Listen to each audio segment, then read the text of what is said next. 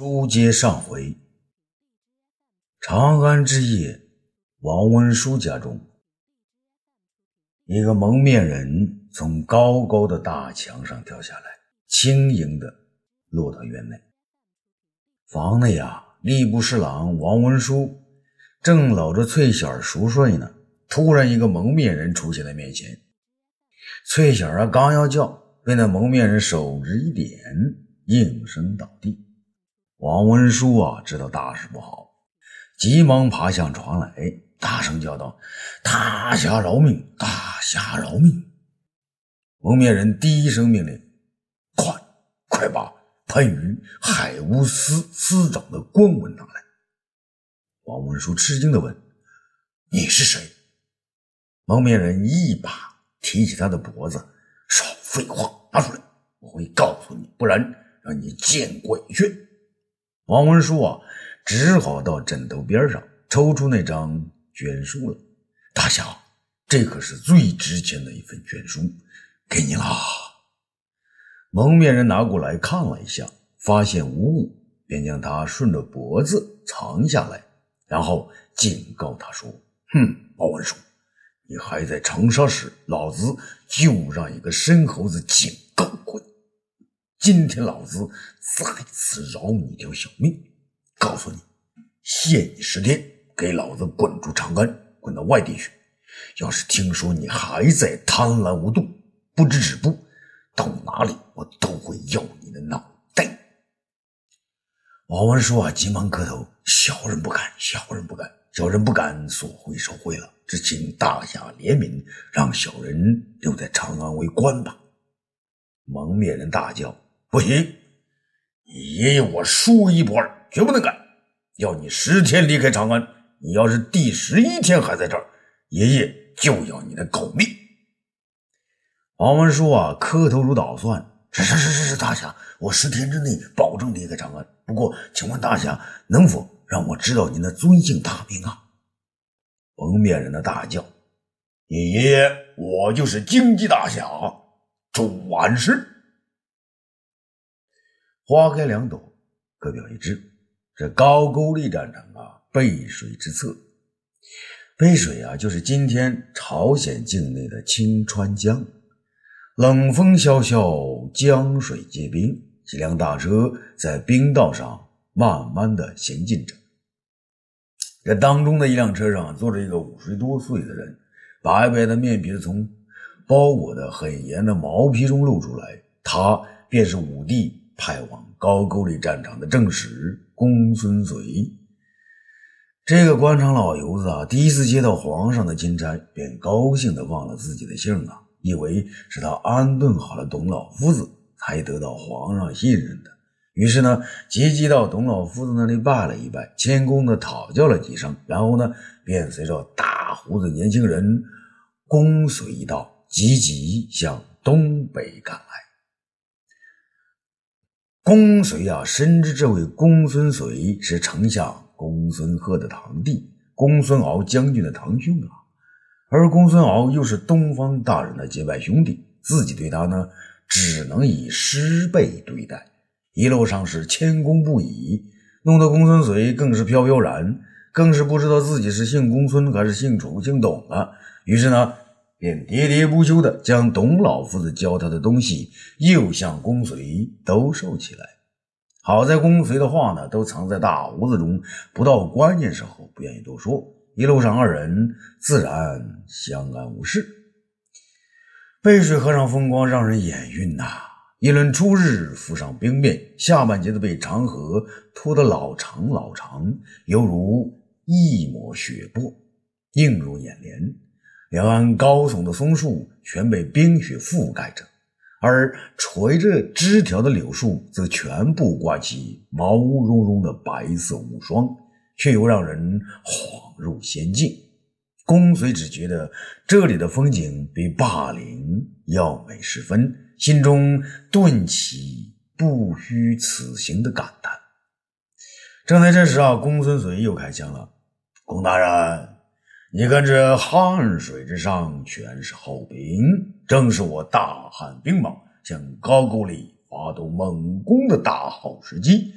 荀将军和杨将军两位怎可按兵不动呢？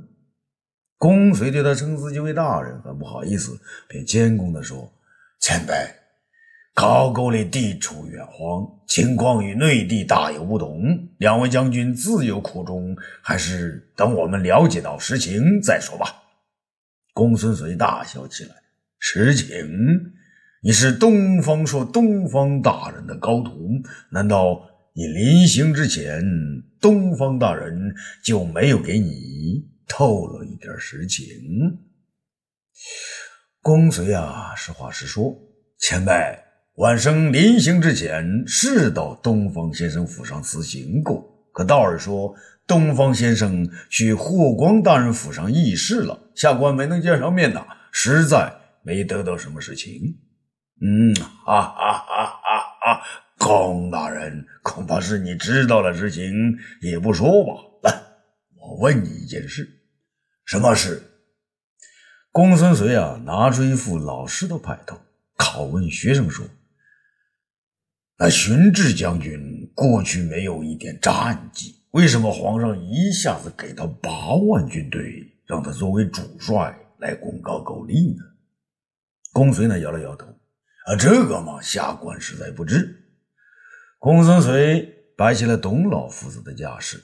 一只手啊放在眼前，一面呢指指着公随，一面说：“公大人，我公孙遂当了多年的郡守，为官之道比你多少清楚一些。有一句话我要告诉你，这当官嘛，可不看你的政绩呀，有时候功夫还在政绩之外呀。”公孙啊瞪大了眼睛，啊，功夫还在政绩之外，公孙大人。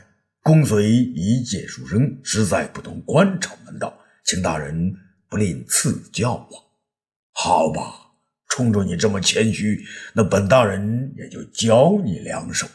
这官场嘛，要紧要忙的时候，比如说出乱子了、发大水了，那得看你能不能拿出真本事了，这时才是要的真的政绩呀。可是平时哪里来的政绩可为呀？关键要看你会不会揣摩呀。揣摩？揣摩什么？揣摩上面的意思啊，揣摩皇上的用意呗。公孙啊，有点明白了。哦，大人，在下官看来，这高句丽战场之事用不着揣摩。皇上的用意非常明白，就是打垮了卫兵，让他向皇上称臣。公孙随那个指头啊，连连点击，口中训斥的说：“看看，看看，要么我怎么说你笨呢？皇上要取胜高句丽，这谁不知道啊？高句丽一共才有五万兵马，而皇上一开始就派了八万兵马，后来又增了五万精兵，以十三万对五万，两个打一个，还有三万人在一边拾帽子，难道不能取胜？”这就是我说的意思了，功夫还在打仗之外呀。公孙啊，只好请他说个明白。那大人在下实在不明白，你就直说了吧。公孙遂啊，靠近公孙，轻轻地说：“老弟呀，刚才我就问你了，你要揣摩好了，皇上为什么派荀志为帅？他想让荀志立大功。”荀志原来没有战功啊，皇上却要用他，他打不下来高句丽，皇上便派杨浦来帮助。杨浦是什么人呢？大名鼎鼎的楼船将军呐，将南越番禺打得满城溃逃。他的本事远比荀志大得多。可是皇上让他统领水兵来战高句丽，还让荀志为主帅。杨浦心里不服荀志，两个人的劲儿用不到一块儿啊，能打得赢不？我们这次来高句丽，就是要制服杨浦，让他帮助荀志立功啊！公随不以为然，大人，为什么？杨浦既然有战功、有本事，他的部队又能打仗，皇上也给了我们罢免主帅的权利，我们就应该让杨浦当主统帅，把高句丽。早点征服，早点撤军呐！啊，哈，这就是你嫩了。你还没有揣摩清楚皇上的意思。那以大人您的看法，皇上的意思是？公孙绥啊，索性点破他：皇上看上了荀志，就是因为一个“志”字啊。这公孙大为不解啊，什么一个“志”字？那“志”不就是猪吗？猪有什么了不起啊？公孙绥急忙伸手想把他的嘴呢堵住。嘘，你轻声点儿。你怎么和鸡鸭一样？那说起话来不要命啊？公孙不明白啊，为什么我们整天吃猪肉，哎，就不能说猪了，就不能说猪了？公孙绥啊，绷起面皮训斥道。别说了，你这个公孙呀，看你的名字和我公孙绥差不多的份上，我救你一把。我公孙绥这么多年，虽然天天吃猪肉，可是从来不说一句猪的不好来呀。公孙吃惊了，那我呃呃为为什么呀？嘿，你这个书呆子，你自己不知道，那你的老师东方朔也没教你啊。看来呀，教书育人。还是要看人家董老先生的呀！哎，此话怎讲啊？你难道真的不知道皇上的名字叫什么吗？那叫什么呀？皇上叫刘彻呀！公孙绥啊，又小声的说：“嘘，皇上的名字你怎敢乱叫啊？”公孙绥也不干了啊！公孙也不干了。哎，公孙大人。我看你比比董仲舒还董仲舒啊！那你们那些酸儒者为了讨皇上的好，编出什么会呀、计的？你怎么就学会了这一套啊？公孙绥啊，真的生起气来了。就这一套管用？瞧你这个知性子啊，一点不懂官场的门道，将来会给加一个下场啊！这公孙静了下来。哎，我说大人，下官年轻。嗯，不该与您争论，你就明说了吧。荀志的使用跟皇上的名字有什么关系呢？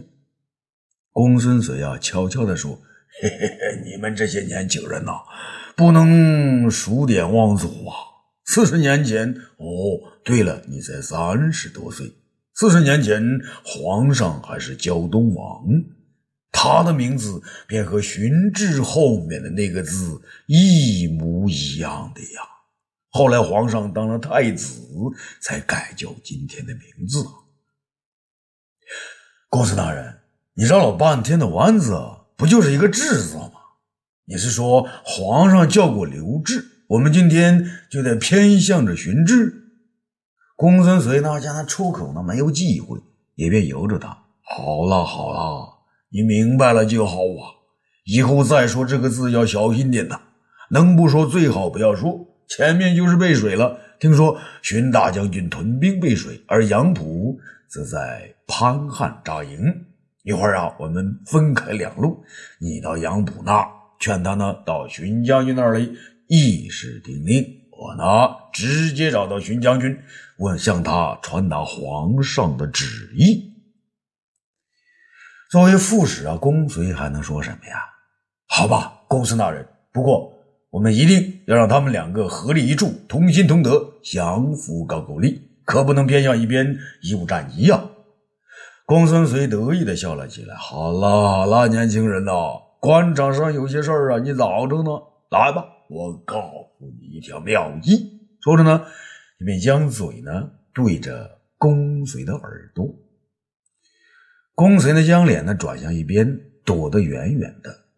那他现在如此不礼貌啊！公孙绥呢有点生气，怎么了，年轻人？老夫的话你不想听？公孙非常真切的辩解道：“不是的，大人，您早晨吃的蒜太多了，嘴里啊可臭了。”嘿，花开两朵，各表一枝。这御驾亲征啊，山河震动啊！这黄土地上，大队人马威风凛凛，缓缓前行。武帝坐在他那个独特的大大的车子之内，八名美女坐立四周啊。武帝对他们现在是并无太大兴趣，转身掀开了身边的遮帘。霍子侯急忙策马前来：“皇上，奴才听命。”东方爱卿啊，他在哪儿啊？霍子侯说：“皇上，奴才刚才还看到东方朔不，东方爷爷和他那个叫孟喜的徒弟两个人在马上摆弄小棍儿呢。那现在呢？啊，他们一阵风似的又跑到前头去了。好，快让他们停下来，等着见阵。是，奴才遵旨。”这远在队伍的前头啊，东方朔和徒弟孟喜接到旨意，便停了下来，等候圣驾。二人下马呢，站在路旁聊起天来。孟喜啊，身上穿着他那件独特的八卦符号做成的大袍子，看来十分抢眼。东方朔一身便装，十分自然。他问孟喜道：“孟喜啊，听说你让人到鲁国去接夫人，那你的夫人还是不愿意到长安来？”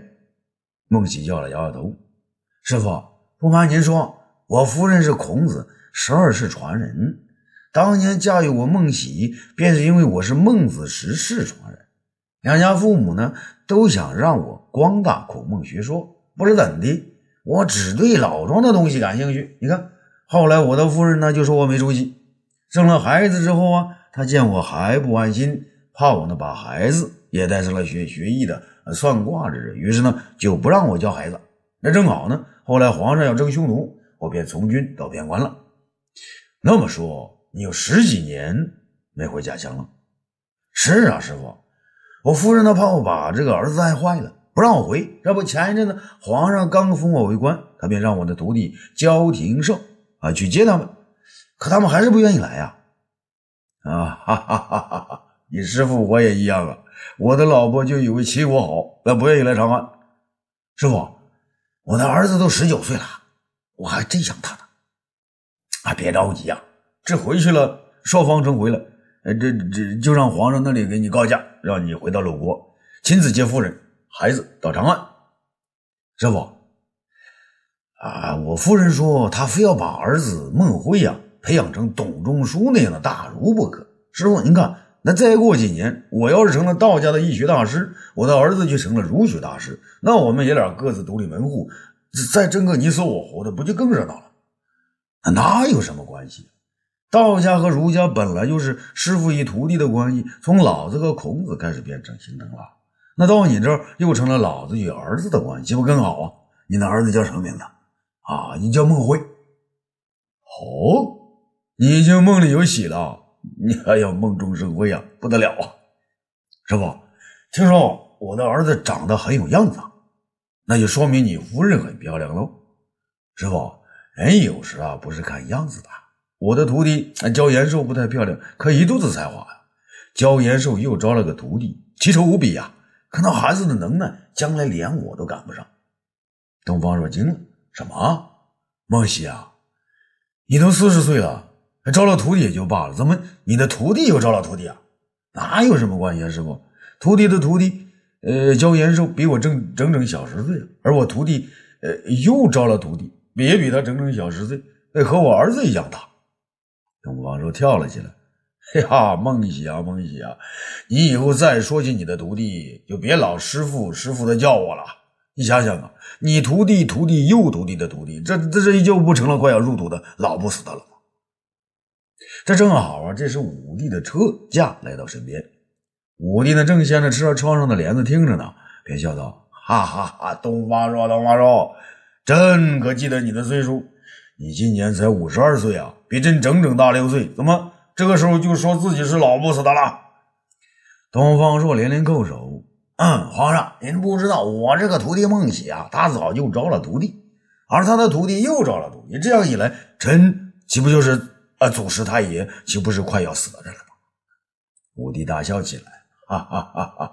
你就是个老不死的，你是神仙呐，是太岁呀，你能死吗？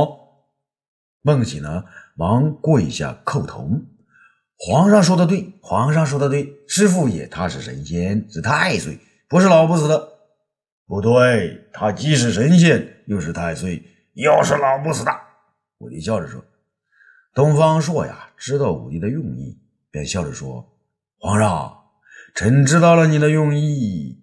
您说臣那是神仙，便想要臣将您也变为神仙，神仙，你说臣是老不死的，便是命朕也要让你千秋万岁，万寿无疆，对不？啊，说的对，说的对，真的就是叫你这个老不死的永远活着，这样朕呢也就能永远活着呀！武帝大笑起来。听到这话呀，东方朔的眉头呢紧蹙起来。我操，你还担什么？啊，快请你东方爷爷和孟喜上车呀！朕要与他们商量要事。啊，是，请东方爷爷和孟喜将军上车。霍子侯连声应道。东方朔啊，一边上车一边说：“霍子侯啊，你既然叫我爷爷，还能再叫孟喜将军吗？”霍子侯脸一红，看了武帝一眼，武帝笑了起来啊，哈哈，对呀。你怎么连辈分都搞不清楚了？霍子豪连忙改口：“那好，那好，奴才就叫孟大人干爹吧。”东方朔心想啊，你才死了李少红那个干爹便闲不住了，又要认孟喜为干爹，生来呀，你就是个龟儿子的命啊！东方朔和孟喜呢，轻盈的上了皇上的大车，掀开车帘，进到里边。八位美女之中，有六位美女躲到帘子的后边，只有两个只长着帽帐的还坐在身后不动。武帝叫道：“东方爱卿，现在到了什么时候地方啊？”皇上，车驾刚过上郡。武帝笑了笑：“唉，东方爱卿啊，朕自己在自在哪儿？朕还要问你啊！朕问你的徒弟现在何处？”东方朔惊讶的看了孟喜一眼，再一转眼，突然明白了：“哦，皇上，您的心不必远在千里的高句丽。臣今天算过了，公随他们现在高句丽境内，如无意外，应到寻至军中。”武帝笑了起来：“哈哈哈，东方爱卿，还是你能明白朕的意思？自从派出公孙随之后，朕的心里啊，就一直不安。”高句丽打这么多年还没打下，看来是朕用人不当啊！东方朔安慰道：“皇上，楼船将军杨浦既然已经到了高句丽，就应该把大军全部交由他来指挥呀。”哎，朕让杨浦去，也就是这个意思。朕想看看这个公孙子呀，能不能明白？东方朔惊问：“皇上，您？”没给公孙燧明说呀？武帝摇摇头，这东方朔大惊啊！皇上啊，那公孙燧是公孙家中最为优华的一个，虽说他会揣摩皇上的旨意，可是万一他揣摩错了，那造成失误，那可是十多万人的性命啊！岂能由他揣摩着完呐？武帝无奈的叹了口气，所以嘛，朕。才让爱卿你来呀！啊，欲知后事如何，咱们下次接着说。